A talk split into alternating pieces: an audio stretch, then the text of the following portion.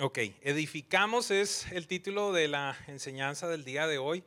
Va a ser uno de los uh, fines de semana históricos, creo yo, en, esta casa por lo que Dios ha hecho. Eh, esta mañana deseo tomar un momento para dejarte saber qué está pasando en presencia viva, por qué la enseñanza se llama edificamos y qué aspectos son los que estamos edificando en este lugar. Hay algunos de ustedes que posiblemente se han unido a esta historia hace dos meses, tres meses, seis meses, un año.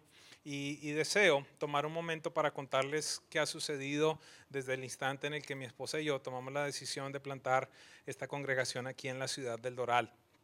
Eh, Dios nos ha dado grandes promesas y las hemos venido viendo hacerse realidad en este transcurso de este tiempo y, y, para un momento como este pues estamos ante una de las mayores promesas que nos dio que uh, fue tener nuestro propio edificio y a la vez se convierte en el reto más importante que hemos enfrentado.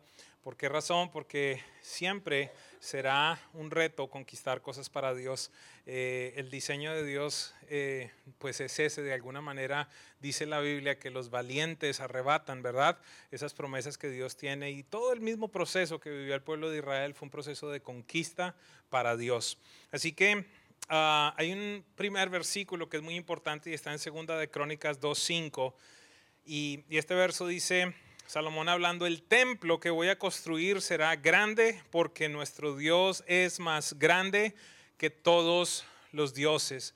Y sabe algo, algunas veces algunas personas me preguntan que, que por qué entro en, en, una edificación tan grande, que por qué no nos quedamos acá si el tamaño está bien, que quizás podemos hacer otra reunión, eh, que para qué esforzarnos, que para qué meternos. Si la situación no es tu opinión, la situación es lo que Dios dice. Eh, y, y, ayer hablaba con unas personas y les decía, uno de mis momentos más hermosos en el ministerio fue un día en el que Dios me dijo, por favor recuerda que tú no fuiste escogido por voto popular, sino por un llamamiento del cielo. ¿Y por qué es importante esto? Porque eso te da la libertad de hacer lo que Dios te ha mandado sin importar lo que el hombre piensa. Y con esto no estoy diciendo que esta es una organización que se maneja como se me da la gana. Tengo autoridades en mi vida, tengo la bendición de contar con una junta apostólica, con hombres que si sumo sus años son bastantes siglos, pero si sumo su ministerio, por lo menos estamos hablando de unos 200 a 210 años de ministerio. Y esa es la sabiduría con la cual yo me aconsejo y las decisiones que tomo en este lugar pasan a través de ellos y no simplemente porque algún día amanecí con la intención de hacer algo. Sin embargo, en este día deseo hablarles de tres aspectos específicos en los que estamos edificando a presencia viva. Hay un primer aspecto que es el físico, hay un segundo aspecto que es el estructural y hay un tercer aspecto que es el espiritual y uh, voy a tratar de, de, contarles algunas cosas en detalle. Soy una persona que rinde cuentas. Eh, a aquellas personas que me han conocido con el paso del tiempo, usualmente me paro al frente de la congregación a hablarle de los números. Yo no tengo ningún problema. ¿Por qué razón? Porque los números de presencia viva lo único que muestran es lo grande que es mi Dios. Nada más. ¿Y por qué dices eso? Porque porque en más, en la medida que viajo, en la medida que conozco congregaciones en los Estados Unidos, en América Latina, lo único que yo puedo llegar a decir de esta casa es que Dios es el que se encarga de ella. ¿Por qué razón? El viernes estaban acá eh, bastantes pastores, estábamos haciendo una reunión eh, de la Asociación de Pastores en este lugar y muchos de ellos me, venían y me felicitaban y decían, wow, qué instalaciones tan hermosas, qué templo tan lindo ustedes tienen, ojalá puedan permanecer muchos años acá. Yo les decía, ya nos vamos. Pero ¿cómo así? Si esto está tan lindo. Sí, lo que pasa es que Dios nos movió, Dios nos dio una instrucción y vamos a un nuevo lugar. Y, para algunos de ellos eh, eh, era poco comprensible, no, no, no lo podían comprender como una congregación que recién tiene siete años, que no está pidiendo diezmos y ofrendas, ha podido alcanzar lo que presencia ha alcanzado. Y mi respuesta siempre es la misma, es la gracia de Dios. No hay otra respuesta, no existe otra respuesta. Así que, de todas maneras, yo quiero entrar en algunos detalles para hablar simplemente en la primera instancia, en la instancia física, de por qué es una buena decisión la que nosotros estamos haciendo. ¿Me acompañan? Si no me acompañan, ni modo, porque fue lo que preparé. Número uno, en el año, en la parte física, en el año 2011 iniciamos este ministerio y hemos tenido desde el principio eh, en mente hacer las cosas con excelencia para nuestro Dios. Eh, y, por esa razón eh, empezamos nuestra reunión en, el lugar que de, una manera muy amable los pastores Holman y Adriana nos rentaban los sábados en la noche. y empezamos a tener un problema y algunos de ustedes conocen esta historia y el problema eran los niños. Eh, en, un momento ya evidentemente no, no cabían. Eh, y, ellos fueron los que nos empezaron a presionar de alguna manera por el simple espacio que teníamos que salir a buscar algo. Pero nos encontrábamos ante una situación un poco compleja. ¿Cuál era? Una congregación de cuatro meses, una congregación que tenía un puñado de personas. Presencia Viva empezó en, en el apartamento nuestro, en nuestra, en nuestra sala, con algunas personas que entendieron que nos deberían acompañar en todo este proceso y, en poco tiempo empezó a, crecer y a cambiar las cosas.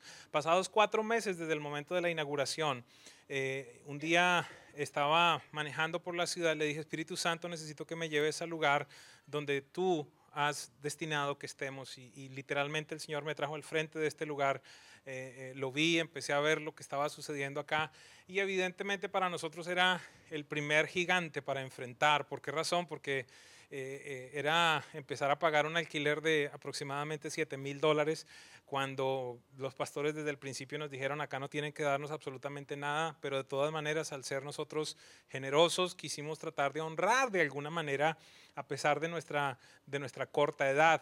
Pero pues Dios se encargó de ir dando la provisión de tener para el depósito en este lugar y entonces enfrentábamos ese reto tan grande de hacer una remodelación de un lugar de 5.300 pies. Eh, simplemente como reporte, ¿qué les puedo decir? Que pasado un año, para el 4 de noviembre del año 2012, estábamos inaugurando este auditorio que para nosotros era como un estadio literalmente. ¿Por qué? Porque éramos poquititos y teníamos 170 sillas, de las cuales yo creo que quizás 40 o 50 se llenarían y, y el resto era simplemente fe.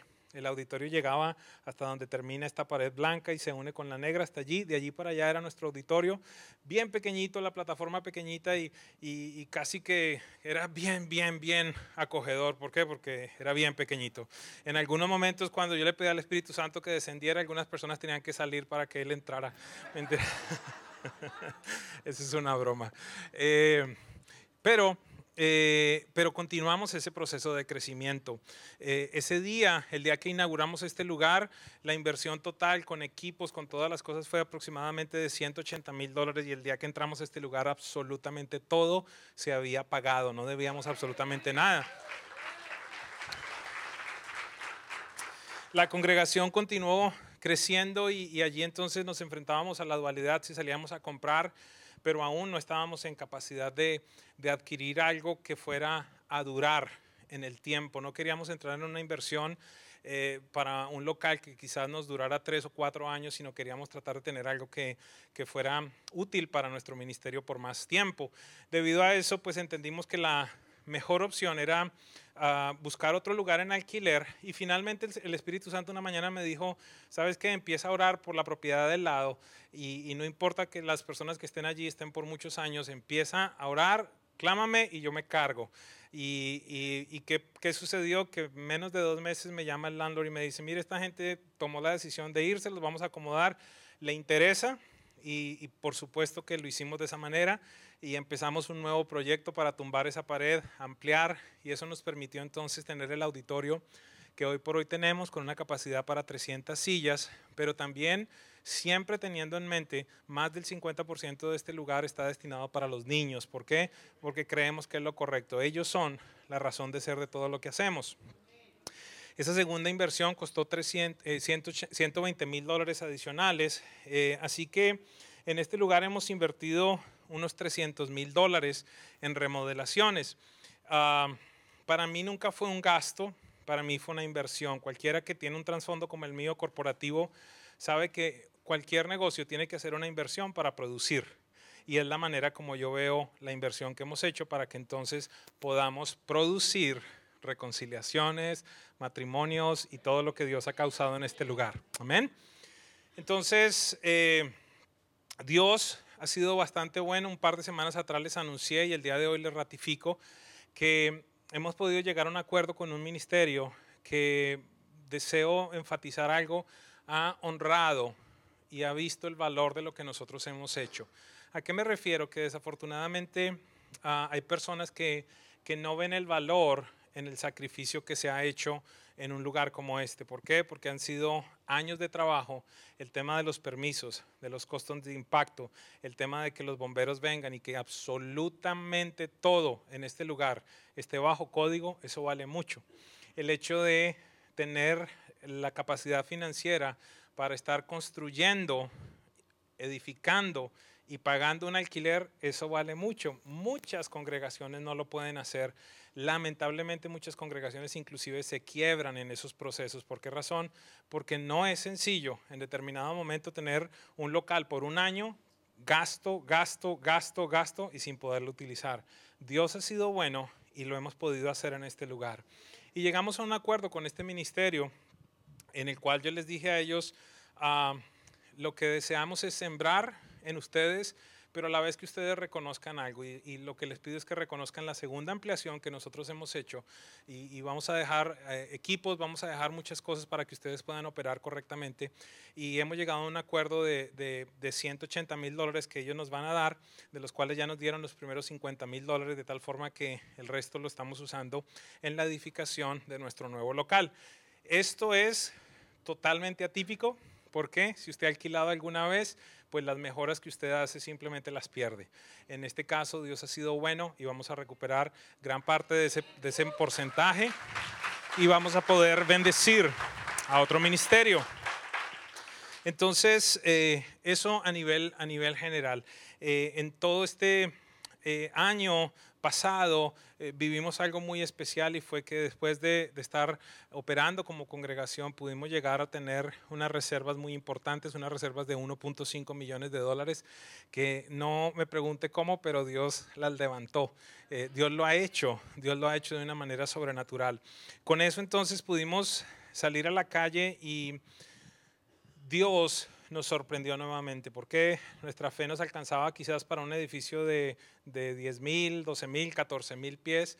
Eh, inclusive entramos en un contrato, en un edificio de ese tamaño, el contrato se dañó y con, con eh, mucha tristeza tuve que comunicarle a la iglesia lo que había sucedido, pero en Dios siempre hay cosas mejores. ¿Y qué sucedió? Que Él eh, terminó entregándonos un edificio de 27.340 pies que, que ni lo pensábamos en el pensaría yo en el mejor lugar que puede estar una congregación en Miami, en la esquina de la 25 y el Palmetto, donde tenemos acceso las personas que vienen del sur, las que vienen del norte, del, del oeste, del este, y un lugar que tiene 995 parqueos, que eso tampoco existe, un lugar donde vamos a poder crecer porque el auditorio va a ser para mil personas, el auditorio de los niños va a ser bastante grande para 170 niños adicional a todos los salones de clase. Así que Dios nos sorprendió de una manera impresionante y nos sorprendió también con el precio y nos sorprendió también con los milagros que hizo en todo el proceso de los permisos. Eh, en este instante, eh, de las 12 especialidades que se tienen que someter a la ciudad, 10 de ellas han sido aprobadas que es interesante, les voy a mostrar algunas cifras para que, para que comprendamos en lo natural por qué estamos haciendo esto. Número uno, hasta este momento en este lugar hemos pagado ya 700 mil dólares en alquiler. Y, y, ese dinero, ¿cuándo lo vamos a volver a ver? Nunca, ¿verdad? ¿Por qué? Porque lo necesitábamos, necesitábamos pagar y necesitábamos un lugar. Entonces es lo primero que tengo, necesito que tengan en mente. Para operar en cualquier lugar vamos a tener que pagar algo hasta el día de hoy es lo que hemos pagado en alquiler. Pero miren, miren estos números que le quiero presentar. Número uno, eh, en este instante nosotros pagamos 11.400 dólares al mes de alquiler en este edificio y tenemos 8.300 pies. Ah, es factible que algunos de ustedes ni imaginaban que se pagaba un alquiler como ese. Evidentemente hacer el ministerio es costoso. En este lugar hay luz, Gracias a Dios por los aires acondicionados. ¿Alguien me puede decir algo allí? Y gracias a Dios que siempre que has venido acá y has ido al baño ha habido papel.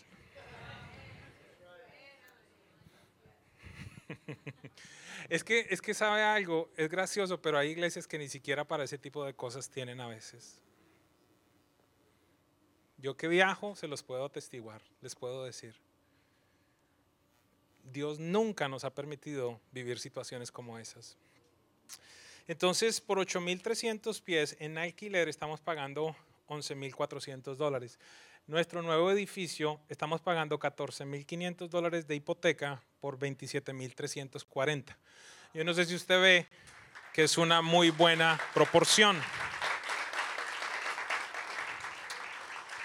Adicionalmente, aquellos de ustedes que manejan matemáticas saben que en el pago de la hipoteca una porción va al principal, otra porción va a intereses. ¿Qué quiero decir con esto? Que en esencia vamos a estar pagando menos de esa plata que no volvemos a ver en este instante con el nuevo edificio que es más de tres veces el tamaño que tiene este. ¿Me, estoy comunicando?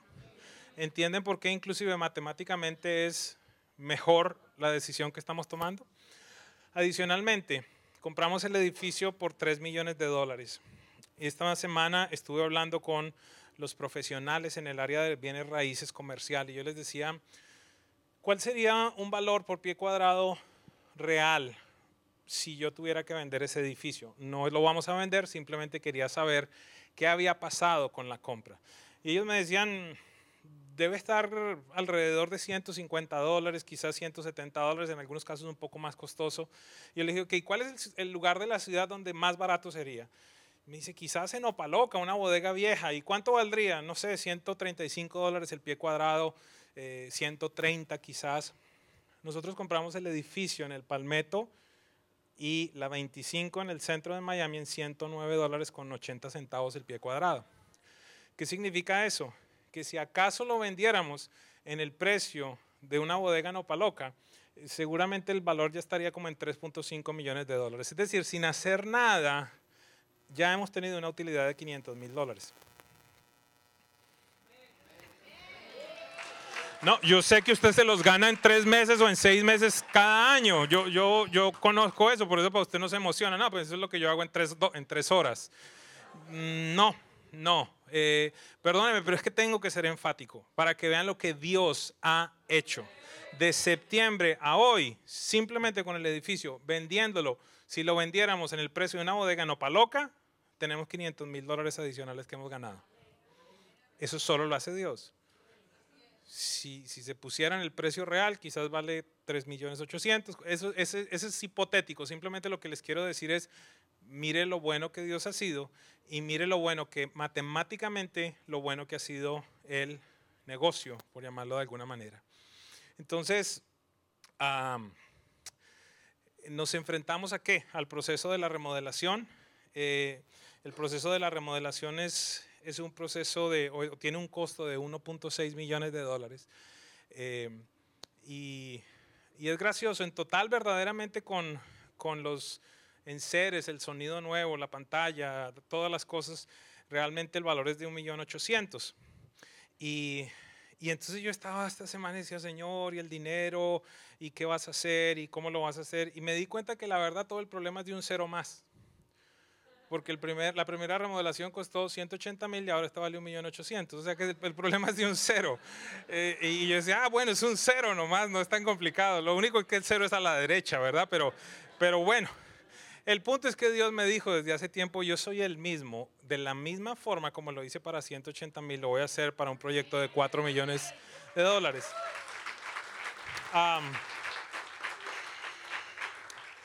En este proceso de ese valor de la remodelación ya hemos pagado 300 mil dólares de esos de ese 1.8 millones.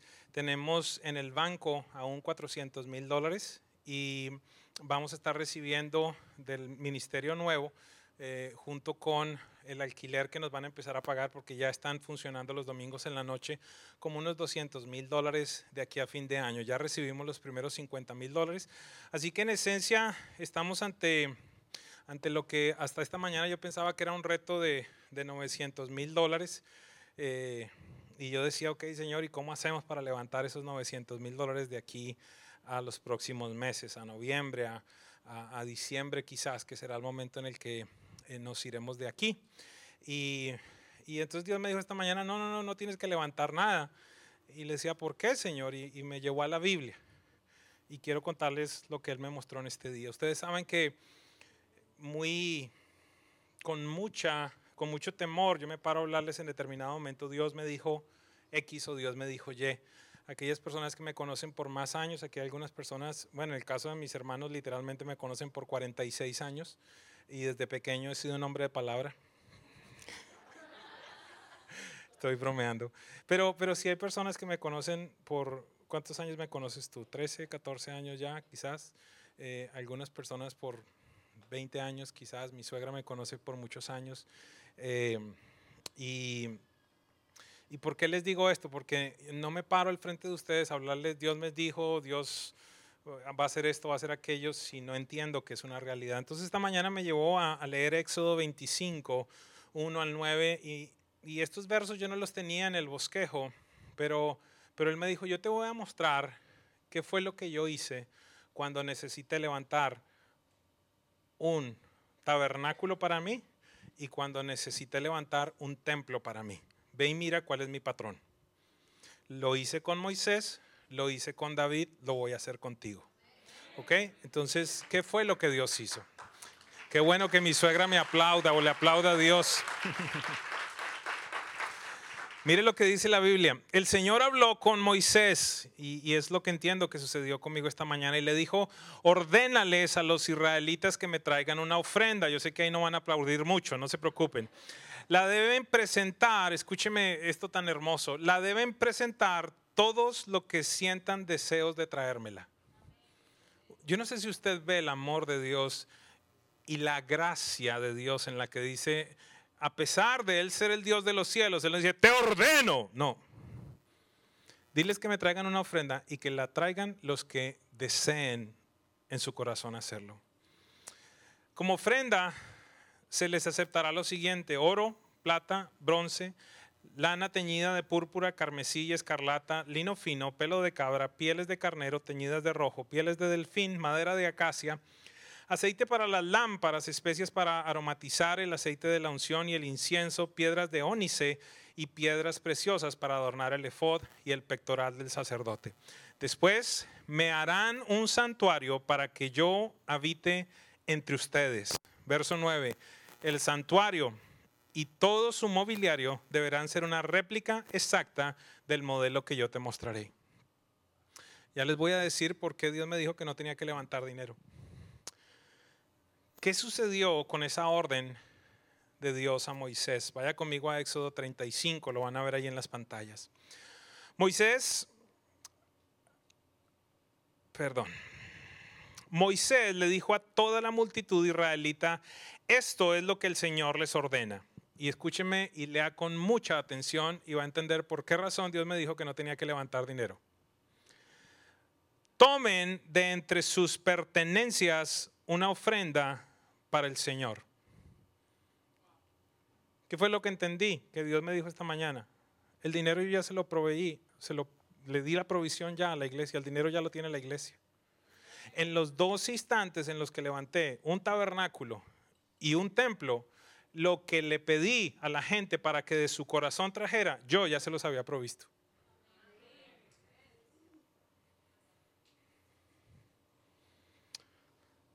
Tomen entre sus pertenencias una ofrenda para el Señor. Todo el que se sienta movido a hacerlo, presente al Señor una ofrenda de oro, plata y bronce. Verso 20. Toda la comunidad israelita se retiró de la presencia de Moisés y todos los que en su interior se sintieron movidos a hacerlo llevaron una ofrenda al Señor para las obras de la tienda de reunión, para todo su servicio y para las vestiduras sagradas. Verso 22. Asimismo, todos los que se sintieron movidos a hacerlo, tanto hombres como mujeres, llevaron como ofrenda toda clase de joyas de oro. Todos los israelitas se sintieron movidos a hacerlo. Lo mismo hombres que mujeres presentaron al Señor ofrendas voluntarias para toda la obra que el Señor por medio de Moisés les había mandado a hacer. Hay momentos en la alabanza y en la adoración que tú lloras por la presencia de Dios. Y hay momentos que lloras por lo que Dios te pide. Y esta mañana me pasó eso. Y, y Mario me alcanzaba los Kleenex y yo decía, si supiera, mano. Y de pronto dice, wow, el pastor, el Señor lo tocó. Hay momentos en los que Dios te habla cosas que se mueve todo. ¿Qué pasó con esa invitación de Moisés al pueblo? En Éxodo 36, del 3 al 7 vemos, dice que Moisés entonces les trajo a los orfebres, a las personas que estaban edificando, les trajo las cosas, dice, y les entregó todas las ofrendas que los israelitas habían llevado para realizar la obra del servicio del santuario. Pero como día tras día el pueblo seguía llevando ofrendas voluntarias, todos los artesanos y expertos que estaban ocupados en la obra del santuario suspendieron su trabajo. O sea, los tipos llegaron en un momento en el que no pudieron seguir construyendo para estar recibiendo las ofrendas.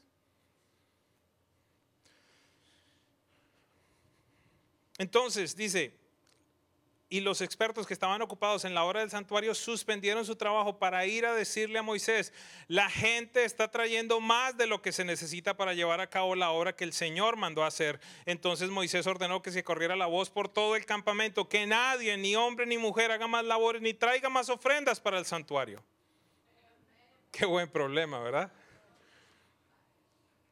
En pocos días y lo voy a decir por fe, tendré que decirle, ¿saben algo? Ya, ya está todo el dinero.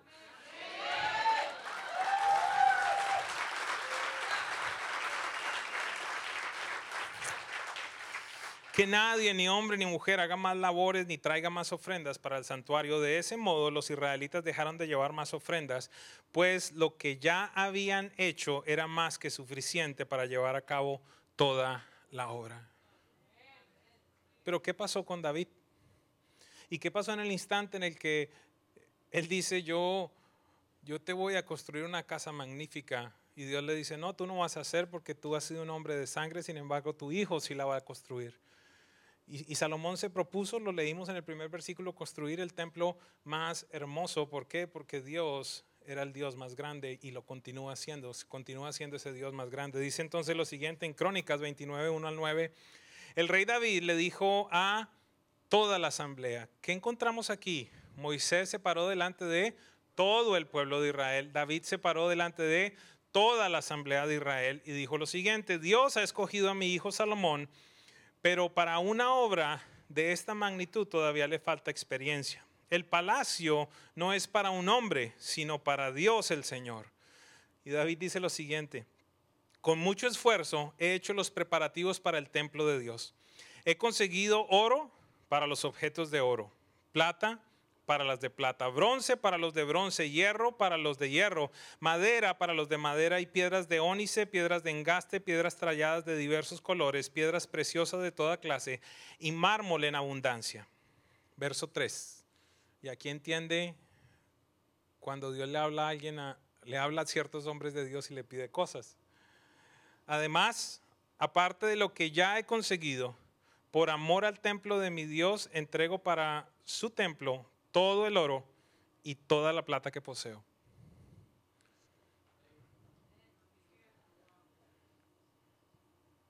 ¿Cuánto oro y cuánta plata? El rey se para al frente y le dice, ¿saben algo? Yo les voy a dar la oportunidad de darle a Dios, pero quiero decirles algo. Al primero que Dios le habló fue a mí. Y mi decisión es entregar todo mi oro y toda mi plata.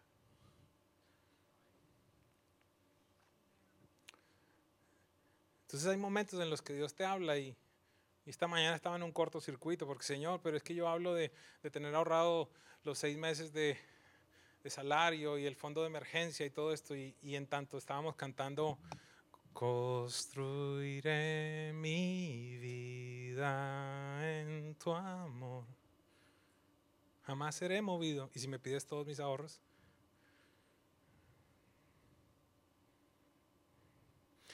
Porque Dios me dijo que el dinero ya lo había provisto.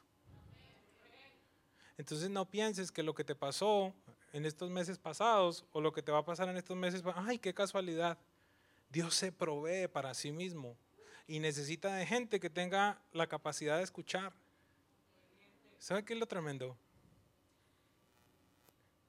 Yo me quebrantaba al, al, al decirle, Señor, qué honor poder, qué honor, pero qué miedo tener que depender de ti. Ojo, ¿por qué? Porque es muy sencillo vivir tu vida cuando tienes miles ahorrados. Porque no necesitas volver a confiar en Dios. Hace un par de semanas recibí una llamada y con una llamada todo tembló. ¿Por qué? Porque mis ahorros, mis inversiones con una llamada podían desaparecer. ¿Qué diferente es que te roben la plata a que Dios te la pida y se la entregues voluntariamente? Una llamada me puso a mover todo. Pero ¿sabe cuál es la diferencia? La diferencia es que si el hombre te roba el dinero, te lo robó. Pero si Dios te pide algo por protocolo, te lo juro, Él te lo retribuye en gran manera. Pero ¿sabe qué pasa? Que tiemblan las patas. Y tú sabes, amor, que no he tomado esas decisiones sin que Dios te hable y hablaremos respecto a detalles. Acá yo no vengo, ay, es que yo soy lo mejor. Pero es que si yo no si yo no estoy dispuesto a hacer algo, ¿con qué cara me voy a parar al frente de la iglesia a hablarle de cosas? Y David dice, todo mi oro y toda mi plata, todo lo que yo he conseguido se lo entrego al Señor. Además, aparte de lo que ya he conseguido por amor al templo de mi Dios, entrego para su templo todo el oro y toda la plata que poseo. Y pues David era pobrecito, él tenía problemas con, con el dinero, ¿verdad? Que Entonces él dice públicamente,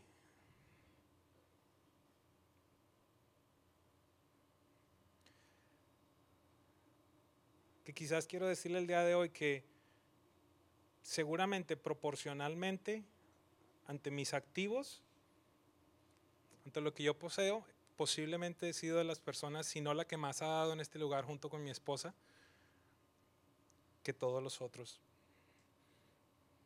Seguramente hay personas que han dado más que yo, pero si comparo lo que yo poseo frente a lo que otras personas poseen, seguramente, y nunca más lo voy a volver a decir, seguramente yo he sido de los que más ha dado. Y ahora Dios nos pide aún ir a un nivel, a un nivel mayor.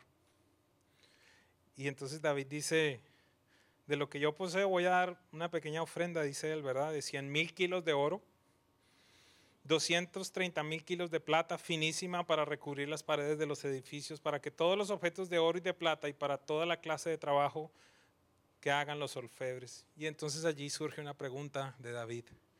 ¿Quién de ustedes quiere hoy dar una ofrenda al Señor?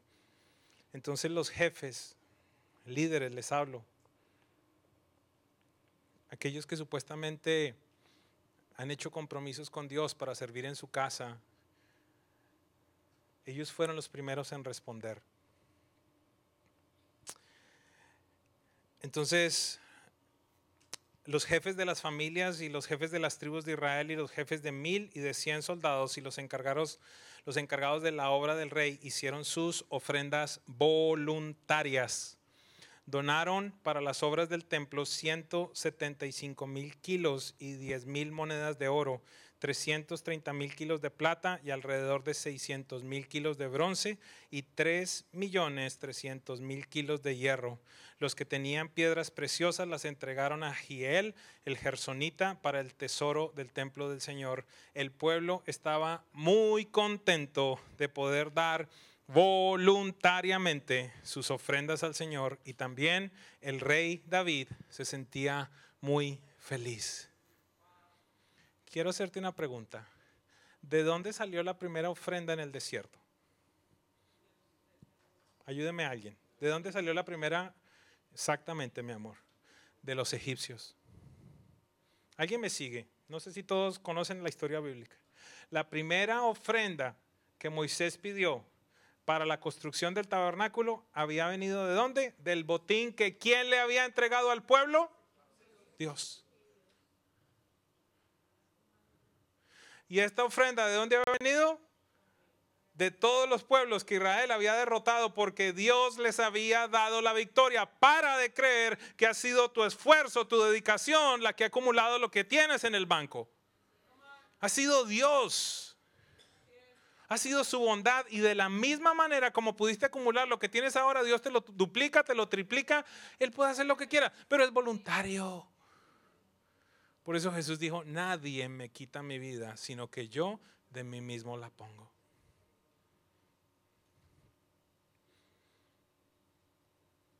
Entonces, ¿qué les puedo decir en este día? Les puedo decir simplemente lo que Dios me dice que les comunique. No volveré a hablar más del tema de, de edifica en el sentido que yo voy a cumplir mi palabra de no manipular, pero sí hablaré lo que Dios me dice que hable. Y el día de hoy es lo que me ha dicho que tenga que hacer. ¿Me hago entender? Cuando estábamos cantando, hay poder en el nombre de Cristo para romper cadenas. Una de las cosas que sentí que estaba sucediendo en el ambiente y que sucederá con medio de este proceso es destruir la autoridad de Mamón sobre la vida de algunos de ustedes. ¿Qué es Mamón? Es un ente espiritual que gobierna las finanzas y que te dice, porque es tan soberbio que te dice, yo te doy paz. Yo te doy estabilidad. Yo te doy confianza. La paz, la estabilidad y la confianza solo te la puede dar Dios. No, no, no, mire, en una llamada, en una llamada, se van tus ahorros de toda la vida.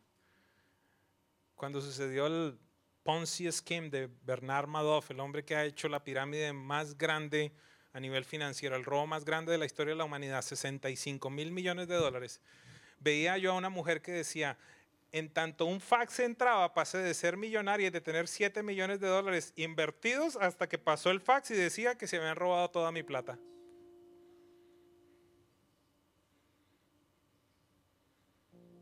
No sé si entiendes por qué razón la palabra y Jesús dice, no se hagan tesoros en la tierra, donde ¿Recuerdan? La polilla y el oín corrompen, y donde los ladrones minan y hurtan. Hagan tesoro en los cielos.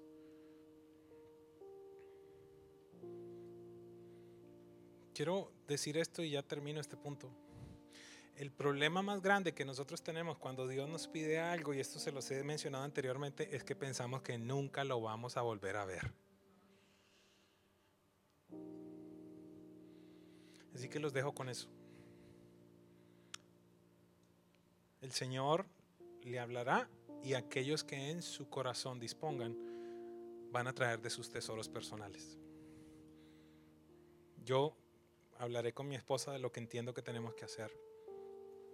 Y ¿qué les quiero, a qué los quiero invitar? El próximo 19 es el día en el que celebramos, el viernes es el día que celebramos el mayor sacrificio de la historia de la humanidad momento en el que Jesús fue sacrificado por todos nosotros. Y creo que ese es un día adecuado para que nosotros traigamos lo que entendemos que tenemos que hacer delante de Dios. Yo no sé qué es lo que Dios te diga, pero no seas necio si Dios te habla. Yo sé que te va a hablar, pero te va a hablar también el temor, te va a hablar también la inseguridad. Y muchos de ustedes se enfrentarán a hacer lo que nunca han hecho por Dios. Y lo más impresionante es que lo tienen en el banco. Sí que es un paso muy violento de fe para muchos. Pero a la vez experimentarás lo que nunca has experimentado con Dios. El punto número dos tiene que ver con la estructura. Estamos construyendo una casa física, estamos construyendo una casa que tiene una estructura, un gobierno que tiene pastores, ministros, profetas, evangelistas, que operan en las diferentes funciones. Semanas atrás hice la presentación de esta estructura ministerial, el día de hoy no voy a hablar al respecto, pero hablamos de cómo esta iglesia es manejada, hay una parte administrativa, una parte ministerial, una parte de comunicación y cómo cada uno de esos diferentes departamentos funcionan. Tomamos ya los primeros pasos para empezar a poner a las personas en función. ¿Dónde? Donde deben estar. ¿Por qué razón? Porque primera de Pedro 4.10 dice que cada uno, según el don que ha recibido, ministrelo como administradores de la multiforme gracia de Dios. ¿Qué significa eso? Que hay personas que tienen una gracia de Dios para las comunicaciones, en tanto otros los tienen para la oración, en tanto otros tienen una asignación específica para las artes o para la eh, alabanza, para predicar, para servir, para aconsejar. Y mi labor fundamental es poner a las personas donde tienen que estar. Si lo pudiéramos comparar, mi función es como la función de un técnico que pone a los jugadores donde ellos brillan. Algunos de ustedes quizás conocen, no todos tienen que conocer, pero, pero sería un muy mal técnico el que pusiera a el señor Lionel Messi de defensa central. Algunos quizás no me entienden, lo lamento si no conocen del soccer. Los defensas centrales necesitan tener una altura como la mía, necesitan ser corpulentos y este señor es bien pequeñito y este señor es muy habilidoso y ahí se desperdiciaría. Así que la habilidad de un técnico y la habilidad de un verdadero líder es poner a las personas donde tienen que funcionar y es lo que estamos haciendo. Y el punto número tres, estamos construyendo espiritualmente esta casa.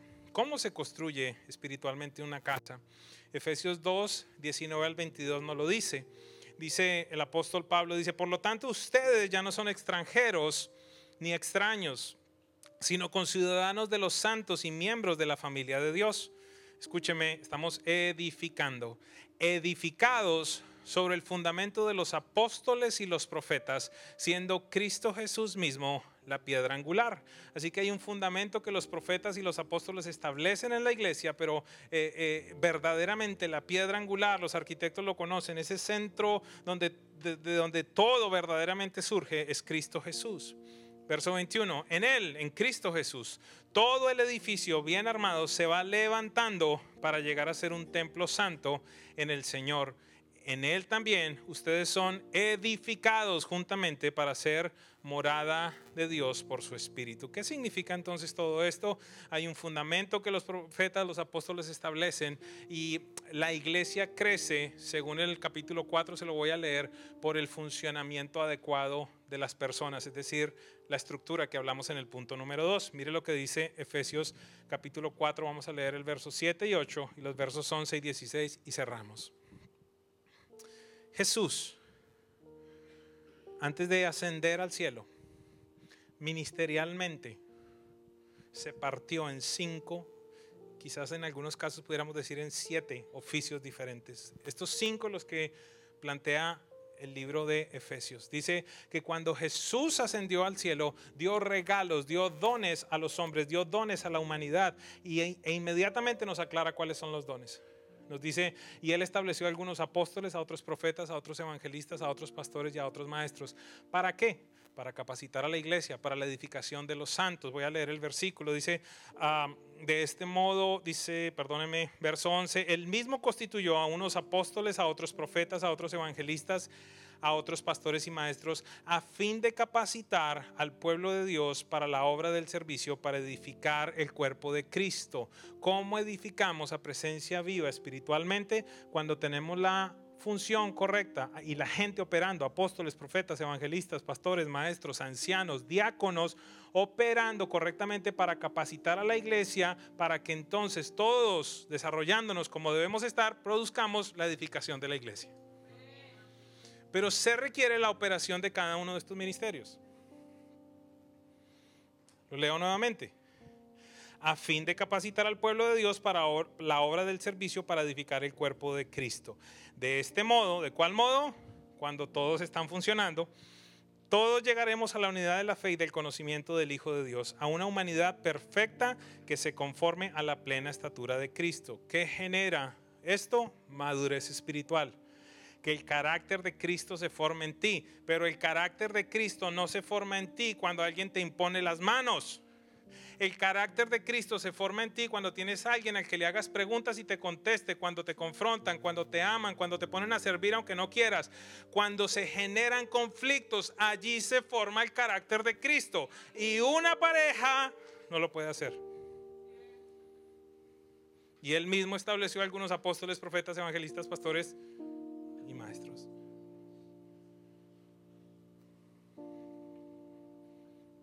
Entonces, como esto genera madurez, ¿qué dice el verso 14? Así ya no seremos niños. Es decir, así ya no seremos inmaduros. ¿Por qué? Porque hay apóstoles, profetas, evangelistas, pastores y maestros que están capacitando al cuerpo. ¿Para qué? Para que crezca.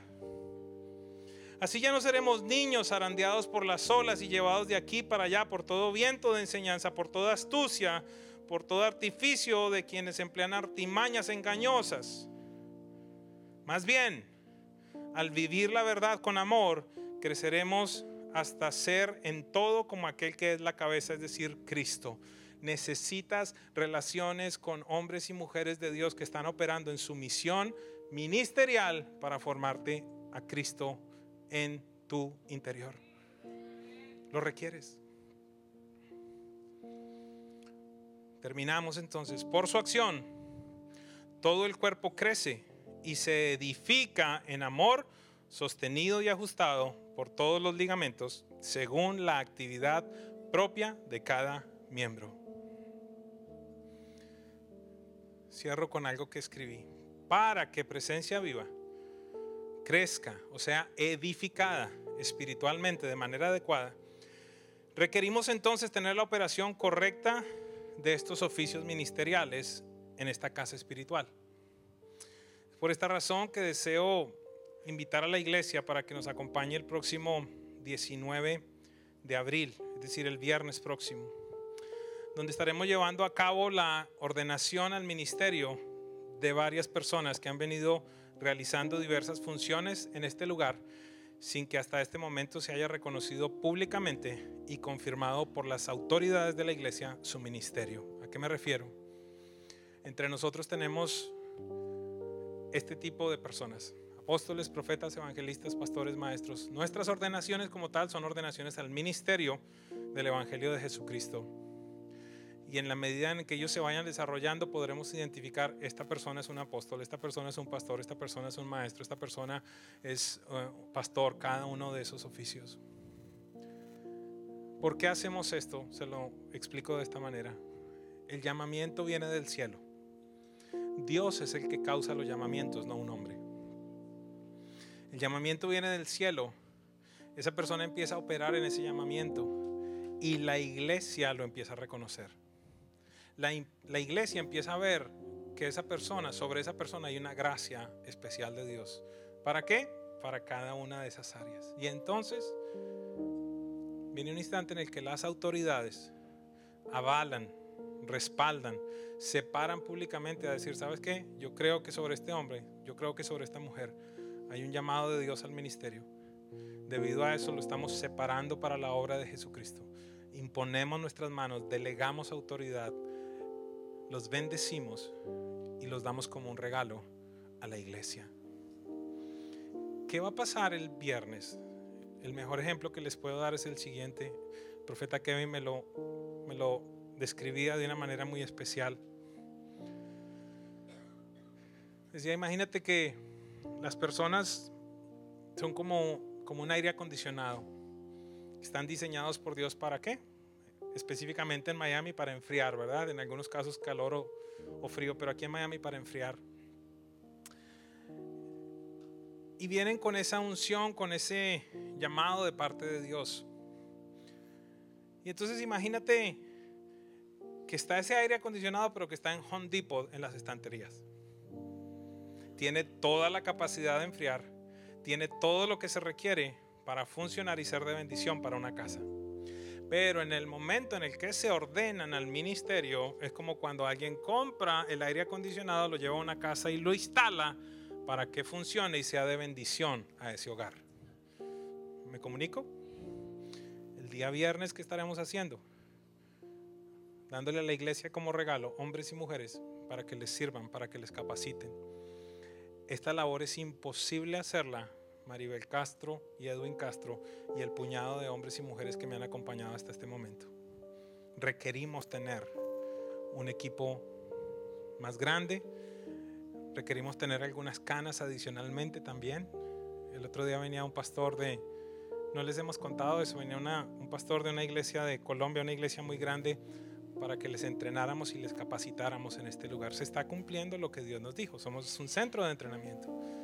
y ellos venían, a pesar de tener una iglesia de 4.000 miembros, de tener 20 iglesias adicionales, cuando, cuando nos escucharon en Colombia nos dijeron, en ustedes hay algo, necesitamos aprender de ustedes. Y vino el pastor presidente, el pastor ejecutivo, su esposa, el otro copastor, y vinieron a estar acá una semana. Aquí estamos, precioso Espíritu Santo. Esta casa nació porque entendimos que era el anhelo del Padre Celestial. Esta casa ha sido sostenida por tu dirección, Espíritu Santo, porque tú has sido el pastor de este lugar y lo seguirás siendo. Nos hemos comprometido a levantar y a exaltar el nombre de Jesús en todo lo que hagamos y lo que en este día, una vez más, públicamente confesamos. Jesús, toda la gloria, toda la honra, toda la adoración te pertenecen a ti. Bendecimos a esta casa, Señor.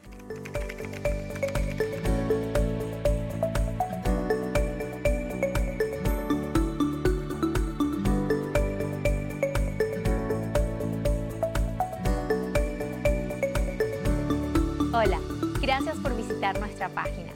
Queremos servirte a ti y a toda tu familia. Nuestro deseo es que experimentes a Dios de una manera real y descubras que el estilo de vida que Él mismo nos ofrece es garantía de transformación.